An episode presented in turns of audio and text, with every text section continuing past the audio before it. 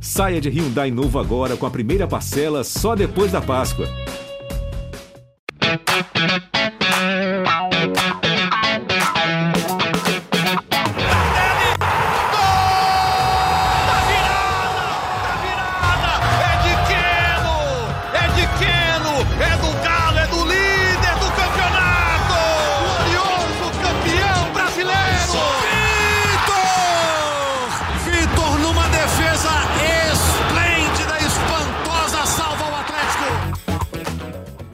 Dia, muito boa tarde, muito boa noite. Está começando mais um GE Atlético. Alô, massa do Galo.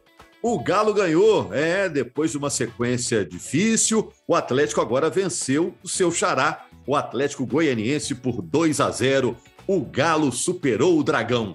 Teve fogo amigo do Dragão. O Marlon Freitas fez um gol contra no início do jogo, aos 13, 13 minutos do primeiro tempo, e o Hulk fez mais um gol, o quarto dele no Campeonato Brasileiro, no segundo tempo, sacramentando a vitória. A torcida, aliás, ajudou hein, o Atlético a fazer o segundo gol. Bom, eu sou Rogério Correia, estou apresentando o podcast, estou com o Jaime Júnior, estou com o Marcelo Cardoso, do GE. Globo, e a Carol Leandro, que é representante da torcida, a voz da torcida nesse podcast. Que responsa, hein, Carol? Representar a massa do Galo.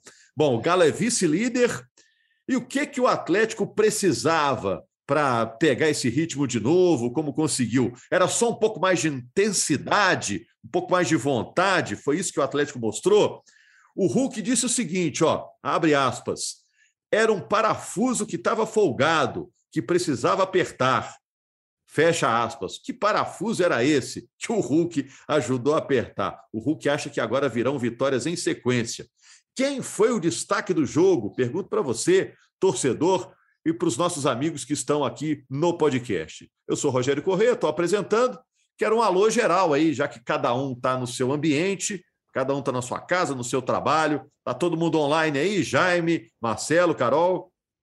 Opa! Opa, presente. Presente. Opa, já escutei a voz de todo mundo aqui. Quem foi o destaque do jogo? Atlético Mineiro 2, Atlético Goianiense 0, Galo contra Dragão, gente na opinião de vocês. Quem começa aí, Jaime? Mulheres primeiro. Ah, vamos ah, lá. Então vamos lá.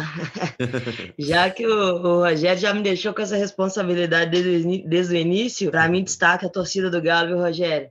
Torcida do Galo, relembrando por que, que a gente é, é conhecido pelo fanatismo, carregou o time para essa vitória aí no, no sábado, lotou Independência, cantou o tempo todo e dentro de campo, Nath.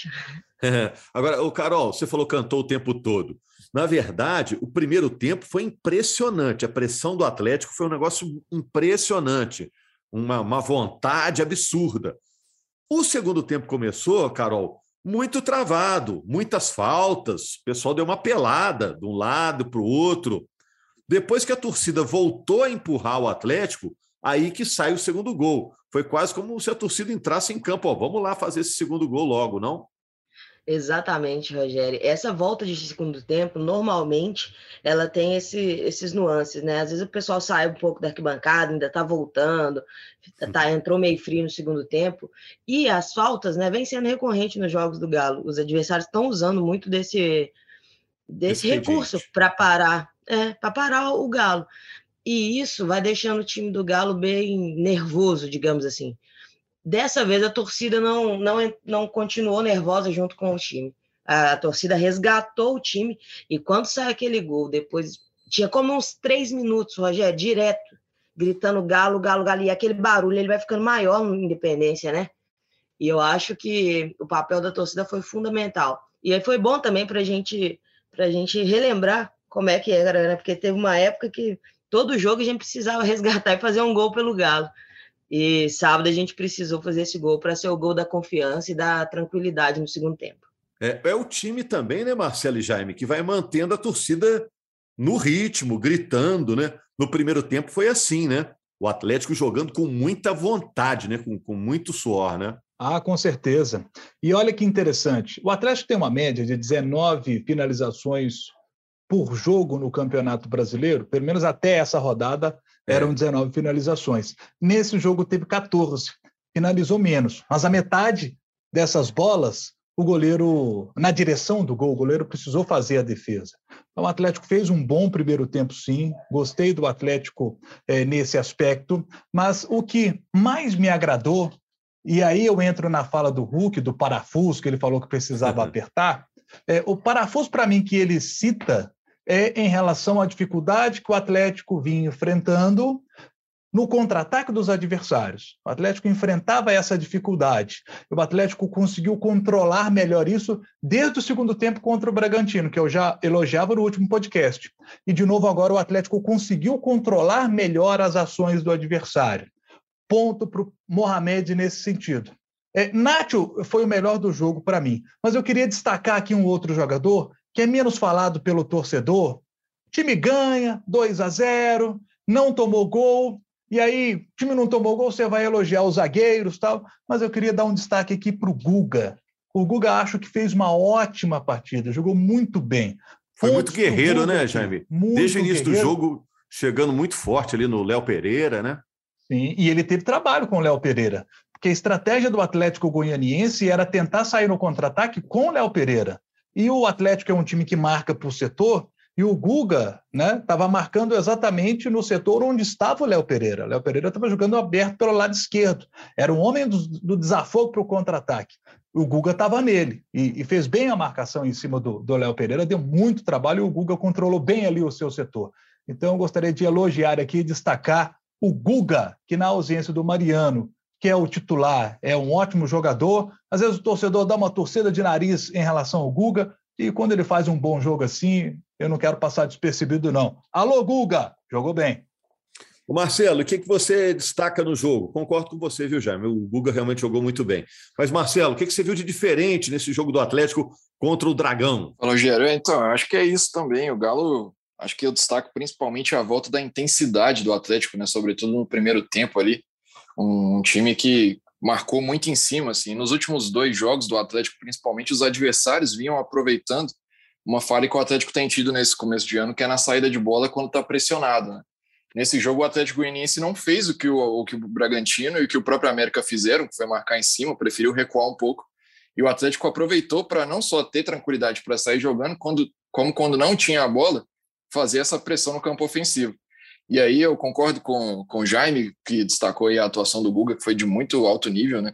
Conseguiu segurar ali, mas eu destaco também dois, dois caras que vinham tendo atuações um pouco abaixo nas últimas semanas e que demonstraram uma evolução boa, que é o Jair e o, e o Zarate. Dois caras assim que eles, eles vinham demonstrando uma falta de intensidade nos últimos jogos e conseguiram pressionar, acho que até por essa formação do Turco de deixar o time ser mais ofensivo, ser mais intenso, o Jair principalmente teve uma liberdade ali maior e o Zarate jogando mais pelo lado direito, né, que é aquela posição que ele se destacou um pouco mais ali em 2021 com o Cuca. Então, acho assim, foi uma partida para resgatar esse espírito intenso do Atlético. O Turco até destacou que talvez não jogasse assim nos, nos outros jogos por uma questão de desgaste. Dessa vez o Atlético vai ter um pouquinho mais de tempo para se preparar para o jogo do Del Valle, para se recuperar fisicamente. Mas essa volta do Galo intenso, acho que ela é para animar muito o torcedor. O Turco, né, acabou chegando ao estádio tendo que responder perguntas sobre pressão, porque o time não vinha vencendo, o pessoal começando a olhar meio desconfiado para o Turco Mohamed, né, Carol? Mas vendo o depoimento dele, da diretoria, dos jogadores, você não fica com a sensação que a pressão é mais externa do que interna? Que internamente em nenhum momento se cogitou uma troca de técnico? Ah, Rogério, eu acredito nisso também por questão de bom senso, né? Não faz muito sentido uma sequência de empates com apenas uma derrota no meio disso, sendo um, um clássico mineiro a, a gente colocar em risco um planejamento que é de longo prazo. Então, eu entendo que de fora a torcida, alguns, alguns jornalistas podem pensar muito mais nisso. Mas dentro do Galo isso não pode fazer sentido. É, Por quê? A gente nunca sabe, né, Carol? Desculpa te interromper, mas a gente nunca sabe quando essa pressão começa da torcida e vai para a imprensa, ou é a imprensa que puxa o assunto e a torcida vai atrás. É um negócio meio né? Não, nesse eu achei, Rogério, que foi mais um movimento da torcida. Eu acho que a torcida do Galo ficou nervosa com, com... a torcida não, né? Parte da torcida do Galo ficou um pouco irritada com os resultados e, e aí iniciou uma pressão externa. E eu acho que é papel do torcedor também é, ficar bravo quando seu time não, não, não, vem ganhando. Eu entendo também o lado da torcida, mas quando a gente fica bravo, quando a gente critica um trabalho, a gente precisa aprender isso no futebol também. Porque não é porque imediatamente você tem que trocar o treinador, é só porque a gente não está satisfeito com o que aconteceu naquele jogo. E eu acho que a confiança lá dentro não foi abalada por causa disso.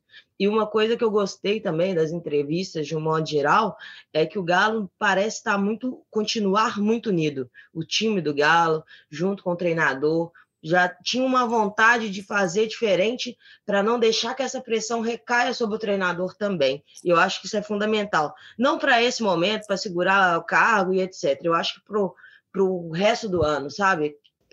Para manter esse ambiente sempre bom no Galo, porque isso muda demais quando chegar na fase final, na fase de pressão mesmo, por causa dos títulos e etc., eu acho que o Galo já já está bem nesse ponto aí. E, e, os jogadores parecem estar fechados mesmo com o Turco, e espero que essa pressão nunca, nunca tenha entrado dentro do vestiário. É, eu Rogério, a sensação também que o time está fechado, viu, Jaime? O Atlético é vice-líder. É importante lembrar que tem um jogo a mais em relação à maioria, né? Adiantou um jogo contra o Bragantino. E esse negócio que a Carol falou, Jaime, já te entregando a bola aí, é muito importante porque o Atlético no ano passado se mostrava um time insaciável, né? Ganhou um campeonato, quer ganhar outro e quer abrir pontos, é cabeça do jogador. Eu falei assim, poxa, isso é uma postura legal, é um elenco com postura interessante, né? Um time esfomeado né? de, de, de resultados, né? querendo sempre mais. Esse ano, a gente ficou na dúvida, agora com uns resultados ruins, poxa, será que o Atlético não está com aquela mesma ânsia, né, com aquele afã de conquistar as coisas? Esse jogo mostra uma retomada, assim, pelo menos aparentemente para a gente, né, de uma vontade que o time mostrou em campo, né? Ô, ô Rogério, vou passar aqui uma conversa para vocês aqui de bastidores que eu tive no fim de semana passado com o presidente do Atlético, Sérgio Coelho. É, nos encontramos, aliás, um abraço para a esposa dele, a Maria Alice, é, presidente do Instituto Galo, o Atlético fazendo ali o começo de um trabalho do Instituto Galo, que é um trabalho filantrópico muito legal. Abraço para o Tiãozinho, Tião, Tião Carijó, 93 anos, que é o pai de Sérgio Coelho. A firme e forte, seu Tião assiste todos os jogos do Atlético duas, três, quatro vezes o mesmo jogo. Ele é muito atleticano. Gente finíssima, a família é muito legal. E batendo um papo com o presidente Sérgio Coelho, e ele me dizendo o seguinte: falei assim, Jaime, a gente está gostando muito do trabalho do Mohamed. É, o Atlético é, é, é, um time que tem, por filosofia no trabalho do Sérgio, dos quatro R's, ter uma comissão técnica fixa.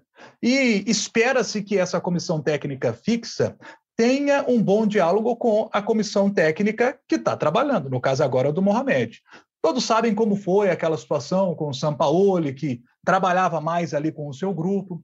Com o time do Cuca já houve uma comunicação muito boa. E com o Mohamed, a comunicação é ainda melhor. A do Cuca já foi ótima, a do Mohamed ainda é melhor. Então, os caras da comissão técnica têm total liberdade, sabe, de diálogo com o Mohamed. Por exemplo, o analista de desempenho, o, o Fred Fortes, é, um dos, né, é, é quem cuida mais do, do adversário. Estava é, batendo papo com o Fred, ele me dizendo, Jaime, ele dá toda a liberdade do jogador. Se o jogador quer ir lá na nossa sala para poder pegar informação do adversário ou pegar uma informação sobre o desempenho próprio dele, ele tem toda a liberdade de chegar e ir lá na nossa sala, conversar. O turco dá essa liberdade. Que ele diz o seguinte: olha, galera, vocês sabem qual é o meu modelo do jogo. Vocês sabem como eu gosto de jogar. Vocês sabem tudo. Então, se o jogador bate na porta da, da tua sala, quer uma informação, recebe, dá todas as informações. Receba, né, Jaime? Receba. Receba. tipo, tipo o, o, o, Luva de Pedreiro, né? E, e então, assim, é, é, tá todo mundo gostando muito. E, e ele com os jogadores, a relação também é muito boa. Então, depois que eu tive esse papo com o presidente, eu fiquei com a impressão seguinte: falei assim, olha, esses caras vão dar tudo nesse jogo contra o Atlético Goianiense, porque eles querem a permanência do, do Mohamed. Eles sabem que o futebol é resultado. Se o Atlético tropeça de novo no Atlético Goianiense, vai tropeça no Del Valle, fica difícil da, da diretoria segurar, porque a pressão seria muito grande para uma demissão do, do Mohamed. E os caras não querem isso, não querem isso. Eles querem a permanência do Mohamed, gostam demais do trabalho dele, da forma de conduzir é, o trabalho específico de campo e também a relação, essa gerência do grupo que é importante também. Então, batendo esse papo não só com o presidente Sérgio Coelho, mas também com o Fred Forte, por exemplo, que é um analista de desempenho, é, e aí estou citando aqui duas fontes, né? É, os caras estão gostando muito do trabalho do Mohamed. Então, assim, essa pressão que, que chegou a acontecer, ela realmente ela vem de fora para dentro. E lá dentro do Atlético, eles estão gostando muito, muito mesmo do, do Mohamed. E agora tem um momento bom aí, né, para treinador, para jogador, para torcida, Marcelo, que é uma sequência de jogos em casa que o Atlético vai ter, né? Tirando o Cariacica, que vai ter mais mineiro do que brasileiro de qualquer forma lá no Espírito Santo. Que vai ser aí... reserva, né, Rogério? Você time tem... reserva lá, 3 a 0 no primeiro jogo. Ó, tem Independente Del Vale agora, quinta-feira. Domingo tem Brasiliense lá no Espírito Santo. O jogo não vai ser no DF. Então a minerada que está na praia é praia de manhã, galo à tarde, né? é. Depois tem, tem Tolima e tem o Havaí. Isso é tudo uma sequência de jogos em que o Atlético não será visitante, né? Porque lá em Cariacica vai minerada vai marcar presença, né? É, com certeza será a maioria, né? É, antes, antes de falar sobre isso, só queria Aliás, destacar... fiquei até na dúvida, Cariacica tem praia? Acho que não, mas Guarapari ali é perto, é não? perto, né? É. Dá para descer. Antes de falar sobre isso, só queria destacar uma questão que é importante, Rogério, que eu acho que é a dosagem de expectativa do torcedor, né? Se for comparar assim um retrato exatamente da sétima rodada do Brasileiro desse ano com o ano passado, por exemplo, o Galo tem campanha melhor hoje. O torcedor tem que lembrar que o time, até pela questão física, ele vai evoluindo durante o ano, né? Então não dá para esperar que o Atlético vai ter o desempenho do fim do ano passado já nesse início de trabalho. Então, por isso que a paciência é tão importante, e de fato, isso que o Jaime destacou é o que a gente escuta o tempo inteiro lá no Atlético. O grupo é muito bom, que o ambiente é muito bom e que o Turco tem muito respaldo. Cariacica não tem praia mesmo, viu? É, é, é, é, ir para a praia, tem que pegar aí uma, a condução para chegar lá em Cariacica para ver o Galo de tarde. Ah, diga. É, é, é, pertinho? É perto. Isso tudo é perto. Espírito Santo tudo é perto, né? Não, pois aí, aí falando sobre a sequência de jogos, assim, é até o benefício do mês de maio para o Atlético em relação ao que foi abril, por exemplo, que o Galo viajou muito, né? Teve algumas viagens aí, como aquela para Ibagué, para jogar contra o Tolima, muito complicada. Esse mês o Atlético já teve uma sequência maior em BH, até, até pela questão da Libertadores, né, que teve o jogo com o América, que era fora, mas era no Independência, então acabou tendo essa série boa em casa. E aí é uma oportunidade boa do Atlético conseguir fazer até o que fez no ano passado, né? Que foi quando, quando o Atlético perde ali pro, pro, pro Santos, se não me engano, pro Ceará, chega numa sequência ruim. Ceará enfrenta e Santos. É, Ceará, Ceará, e Santos, Santos né? foi a sequência ruim ali. É isso, e se consegue a reabilitação até diante do próprio Atlético Goianiense com uma vitória em casa, e depois disso, no Campeonato Brasileiro, vence nove seguidas e só vai perder para o mesmo Atlético Goianiense no segundo turno, lá em Goiânia, né? Então, é, a expectativa é de que isso, para quem acredita né, nessa questão da história cíclica, da repetição, enfim, que possa ser uma motivação a mais, que o, que o Atlético, a partir dessa vitória, co consiga emplacar uma sequência de bons resultados e boas atuações, como foi em 2021. E, para ilustrar o que você está falando, o ano passado o Atlético tinha 10 pontos em 7 jogos. Esse ano, 12, 12. pontos em 7 jogos. É Exatamente. Isso. E agora Libertadores, né, Carol? Para dar aquela garantida, né? A gente olha a tabela e fala, poxa, o Atlético está bem mas não pode dar bobeira logo agora, nos jogos em casa, né? Contra Del Valle e Tolima, né? Aqueles jogos para sacramentar, né? É, a maior vantagem que o Galo tinha aí é a quantidade de jogos que ia fazer em casa. Acabou dando uma escorregada aí quando jogou em casa contra o América, mas esses dois últimos jogos da fase de grupos é para garantir classificação, garantir primeiro do grupo e depois brigar forte para ser um dos melhores primeiros colocados para no mata-mata decidir em casa.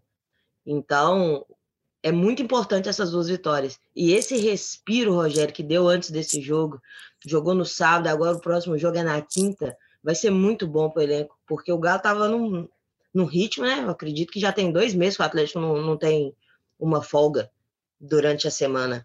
Então, por mais que não dê uma semana completa de trabalho, dá um espaço maior para recuperar um pouco melhor fisicamente, para treinar alguns pontos específicos, para ajustar algumas coisinhas, né? Para apertar esses parafusinhos aí que o, que o Hulk citou e chegar mais forte ainda para esse jogo. Que aí depois acontece o contrário, né? Depois dá uma agarrada nessas datas e aproveitar também o resultado do primeiro jogo para poder jogar com reservas contra o Brasiliense e aí volta contra o Tolima. Força total mais uma vez, porque é muito importante classificar bem na Libertadores. O Galo vai colher esse fruto depois. É importante fazer agora para colher esse fruto depois.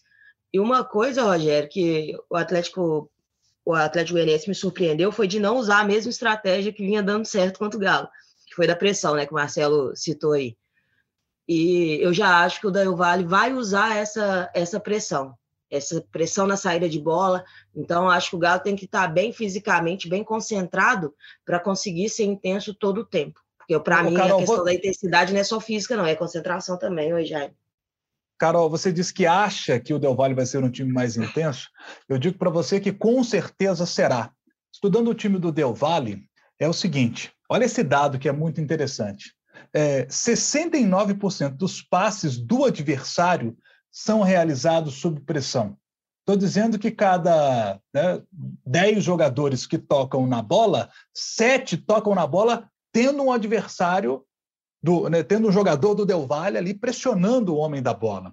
Então, é um jogo que o Atlético. A gente elogiou aqui, o Atlético evoluiu num aspecto, consegue controlar agora melhor os contra-ataques do adversário. Ótimo, que siga assim contra o Del Valle durante a temporada. Era um mérito que tinha o time do Cuca no ano passado. Agora, o Atlético precisa apresentar uma evolução em relação à pressão que o adversário faz sobre o Galo a pressão sobre o homem da bola. E isso o Del Valle faz bem nesse número que eu citei aqui. Então, é um detalhe para a gente ficar atento no jogo de quinta-feira, que certamente na sexta estaremos comentando aqui se o Garo vai conseguir evoluir nesse aspecto aqui, que é o que eu acho que é o, é, é o outro ponto que o Galo precisa melhorar. Se o Atlético conseguir evoluir nesse aspecto também, é, vai estar caminhando para chegar muito próximo daquele Galo de 2021 e quem sabe até ser melhor do que aquele Galo de 2021, que é uma missão difícil, né? Mas é possível, porque o time, né, tem assim perdas importantes de jogadores que saíram, mas no meio do ano vai chegar o Pavon, tem muita expectativa em relação ao futebol dele, o Atlético deve fazer novas contratações, é, o Atlético está buscando zagueiro, é, tá a informação que a gente tem, né, já trouxemos no Globoesporte.com, o Atlético está buscando zagueiro, já pensando também para a próxima temporada, porque Gemerson é, o nome, tá né, de aposentar. É o Gemerson, é o nome, né? Mas o Atlético, eu tenho informação. O, o Gemerson me tira a dúvida que o Gemerson é destro, não é isso? Canhoto. Ele é canhoto? Gemerson é canhoto. Gemerson é canhoto, né? Então é o zagueiro, porque eu estava com a informação de que o Galo estava buscando um zagueiro canhoto, então é o Gemerson mesmo, esse, esse zagueiro canhoto. Né? E o Atlético já está pensando, claro, também na, na próxima temporada, né? o Gemerson, se chegar mesmo, ele chega já com, com um contrato mais longo. É, e até porque, porque o Gemerson. O Júnior, né? O Júnior é, isso tem, fica no que vem. Tem a situação do Júnior e o Gemerson ele se encaixa ele também numa questão que o Atlético vem buscando atualmente, né? Que é não ter gastos com, com contratação, né? O Gemerson ele está sem contrato atualmente, acabou encerrando lá com o Lille. Então o Gemerson chegaria de graça, assim, né? Com, claro que tem custos para essa transação, mas o Galo não precisaria pagar pelos direitos econômicos, e é uma coisa que interessa. Assim. O ah, Rodrigo até e... destacou que é um nome que interessa de fato, mas não é o único, né? Até porque ele não quer ficar refém de um único nome, porque ele sabe que a zaga do Atlético é uma questão que está com um certo problema aí, principalmente pegando esse fim de temporada agora, né? O Igor Rabelo em fim de contrato, o Hever, enfim. Tem situações a serem resolvidas ali. Queria saber de você como é que tá Vargas, porque o Atlético perdeu o Ken, o Vargas está machucado, tem só Ademir e Savinho, de, de pontas mesmo, Ademir e Savinho aí para essa semana, né? O Ademir deve ser titular na quinta-feira, e o Vargas, quando é que volta? Pois é, essa é a pergunta, né? Acho que o Vargas ainda deve demorar um tempinho a mais, porque ele teve uma lesão de fato constatada, né? O, o Mariano ficou só no edema. Mas já está treinando, aí, né, o Vargas, né? Ele está na fisioterapia, né? Está num trabalho ali de, de transição, tentando iniciar, na verdade, nem começou ainda a transição mas é, acho que o Vargas deve demorar um tempinho ainda, e o Atlético também está na dúvida sobre o quão grave foi a situação do Keno, né? ele deve passar por exames hoje cedo, e aí fazer uma análise ali para saber quando é que vai poder contar com esses jogadores, e isso é até uma questão que preocupa muito, porque esse jogador de ponta, o Galo não, não tem nos próximos jogos, né? não sabe ele é. se, se vai jogar com o Nath, talvez do lado esquerdo, como ele tentou iniciar o segundo tempo, e ele até não deu muito certo, depois melhorou quando ele joga o Zarate para a ponta, né? Então é uma situação que de fato preocupa. Assim, a gente tem questionado isso com o Turco, ele evita fazer críticas ao elenco, né? Mas é uma situação que está complicada. Assim, o é. Atlético é. fez vários rodízios, tentou poupar para evitar muitas lesões e acabou sofrendo com isso agora. Na coletiva, o Pavon é só em julho? Só julho? Só em julho. Só em julho. Demora, hein?